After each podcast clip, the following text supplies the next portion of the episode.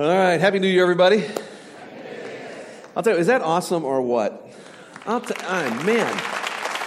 Um, let me just let me just say this too, because I know who we want to be as a generous church. If if if, if some of you, if you if you if you're if you live in the Roseland neighborhood, if you live in Englewood, or you have friends there, make sure you tell them about the Porter's brand new church that's going to be started. Maybe some of you even felt prompted. You know what? I want to help kind of financially support what's going on there, or what Kingley's doing in Ghana.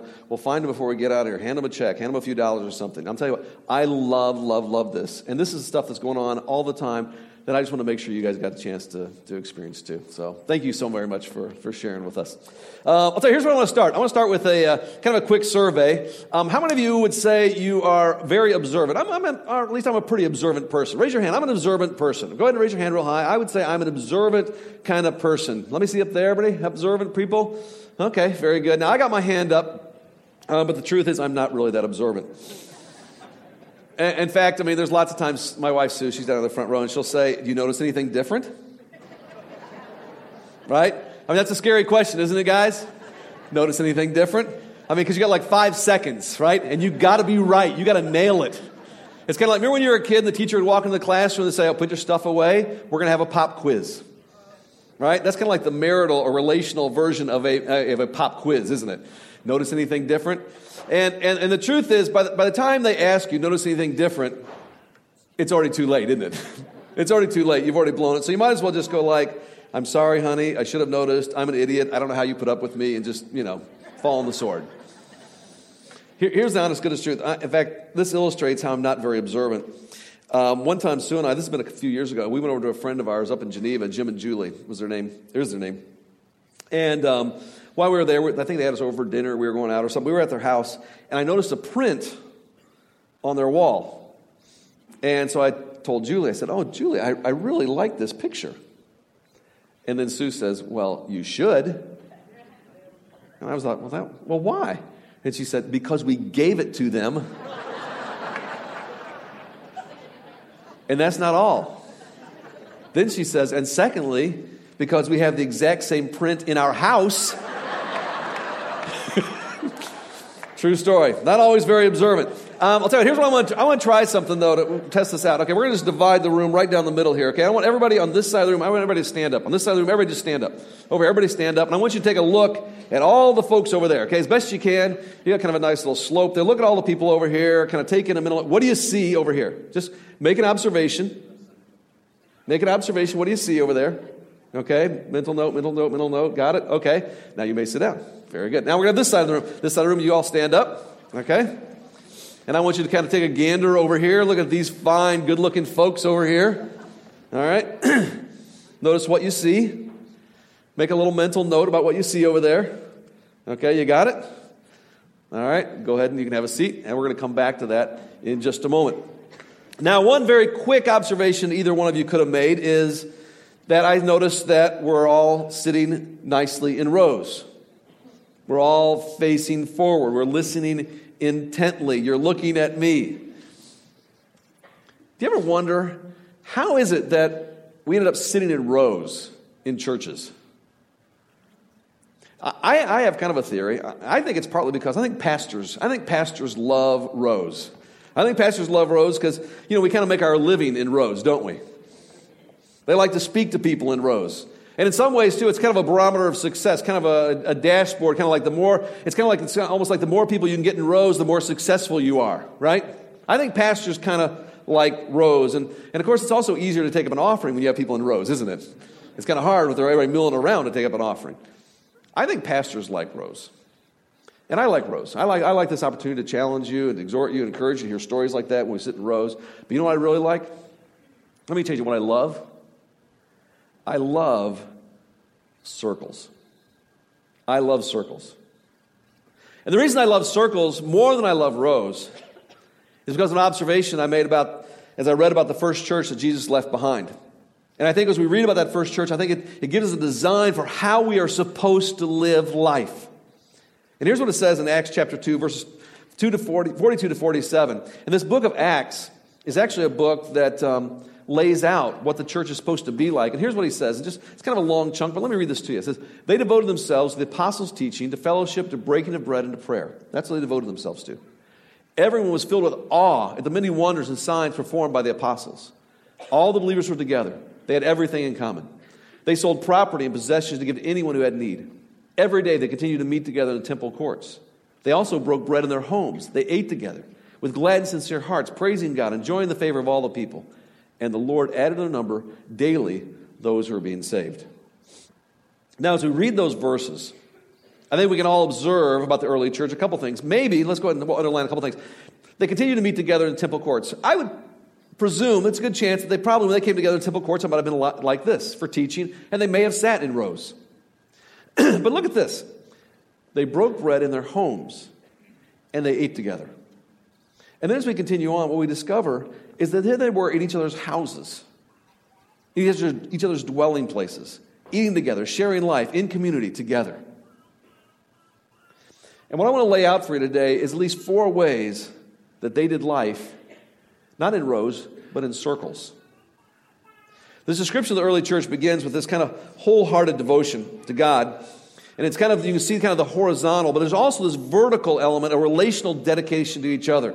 the first thing we notice is that spiritual growth happens in circles, as they devoted themselves to the apostles' teaching, to fellowship, breaking of bread, and to prayer. And I want you to get this part here. This is really important. Notice that their pursuit, their devotion, was not a solitary individual activity. This was not something you did on your own. The early church understood that the relationship of God was something that was, would be experienced in community with other people. Otherwise, it would never be all that it could be. And so they learned together. They hung out together. They ate together. They prayed together. Sounds like a circle to me. I grew up in a church where uh, we did a lot of sitting in rows.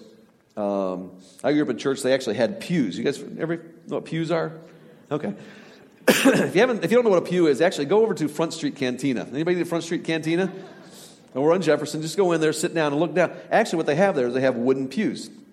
And they're designed so that everybody sits in a row. That's the kind of church I grew up in. But I'll tell you what I remember most from my church is the circles. Lots of circles. I was in fifth grade. I remember I was a small uh, part of a small group of boys who met during the week, or met on, the, on every Sunday, and it was called uh, it was called Sunday School. Some of you went to Sunday school.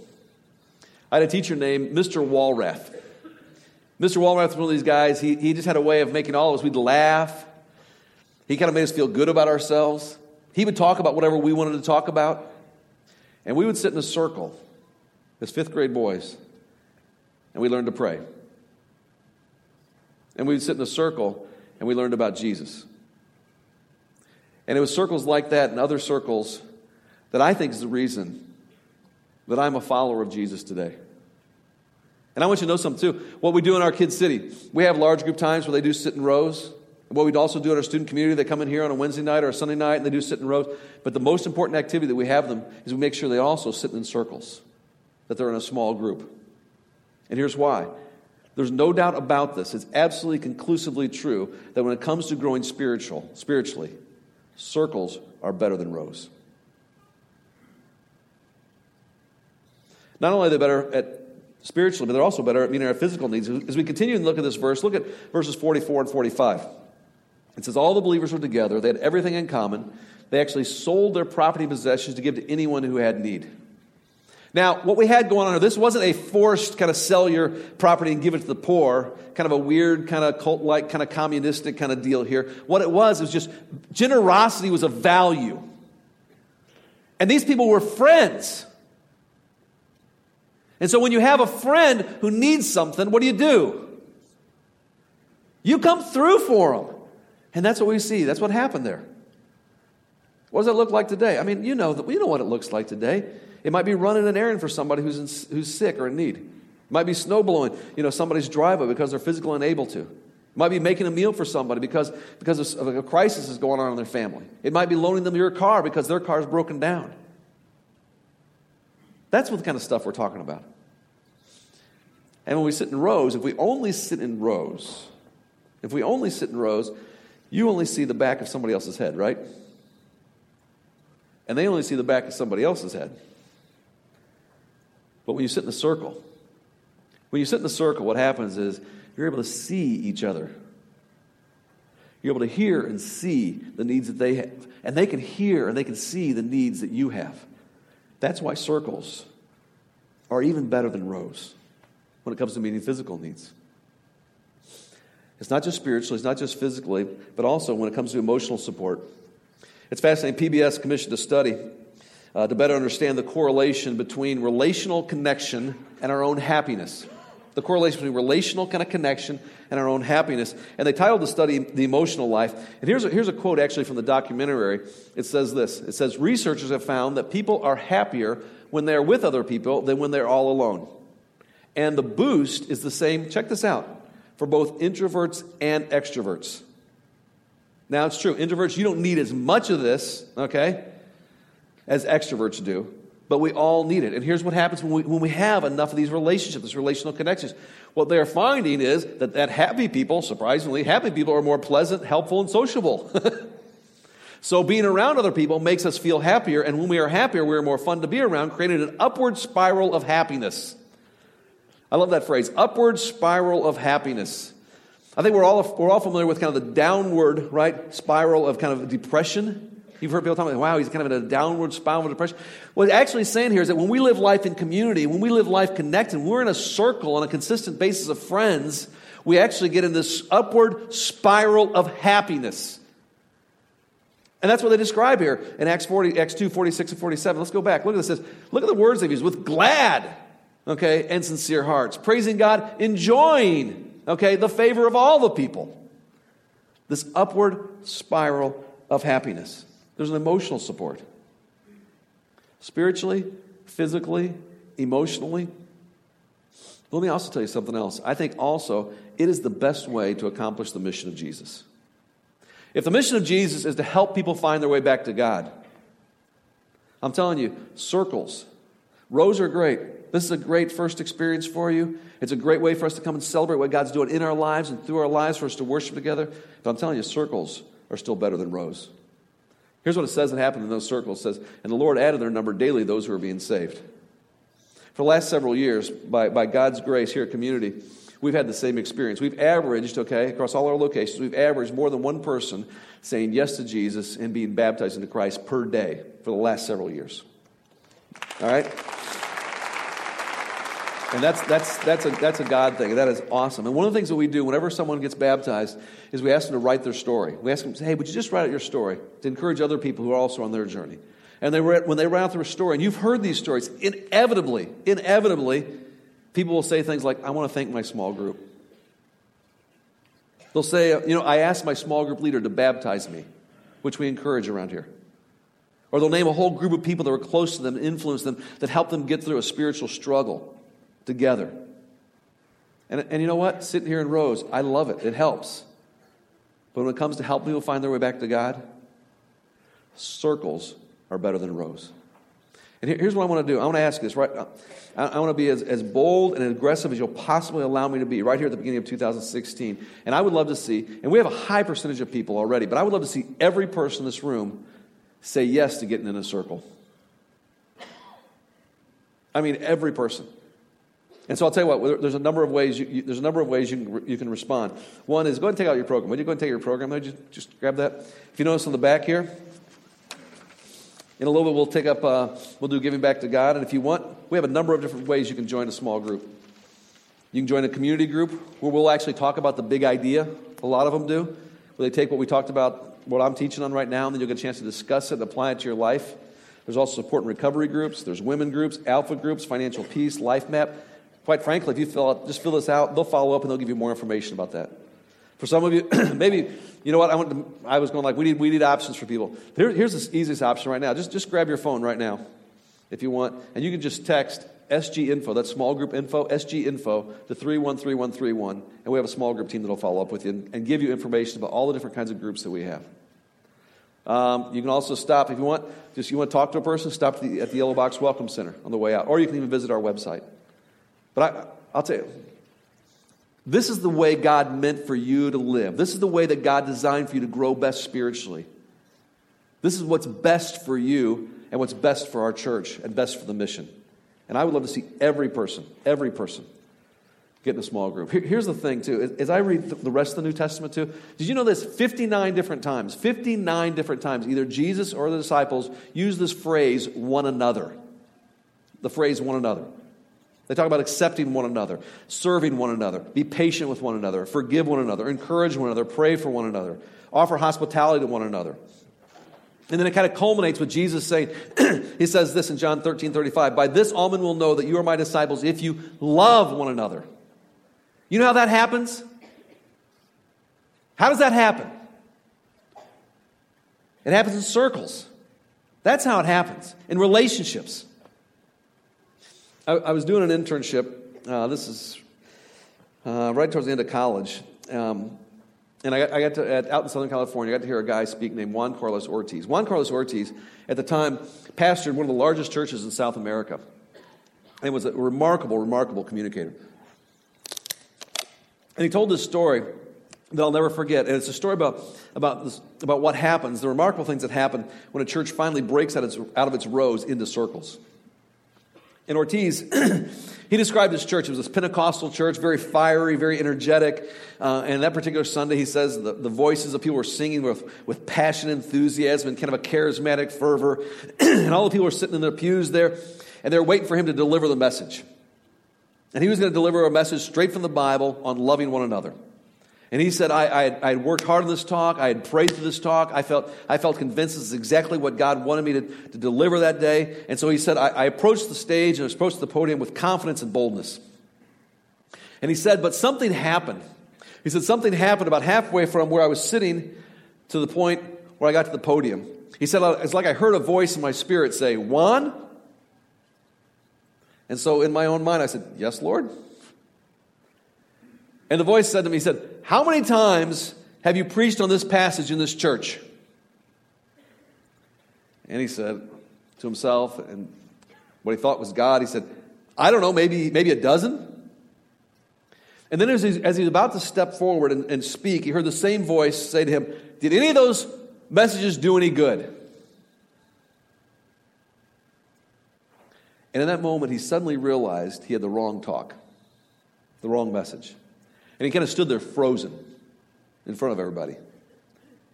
And he looked over the congregation and he saw people that he he knew over the years had found their way back to God, people that he'd counseled, people that he'd visited in the hospital, he'd got through crisis.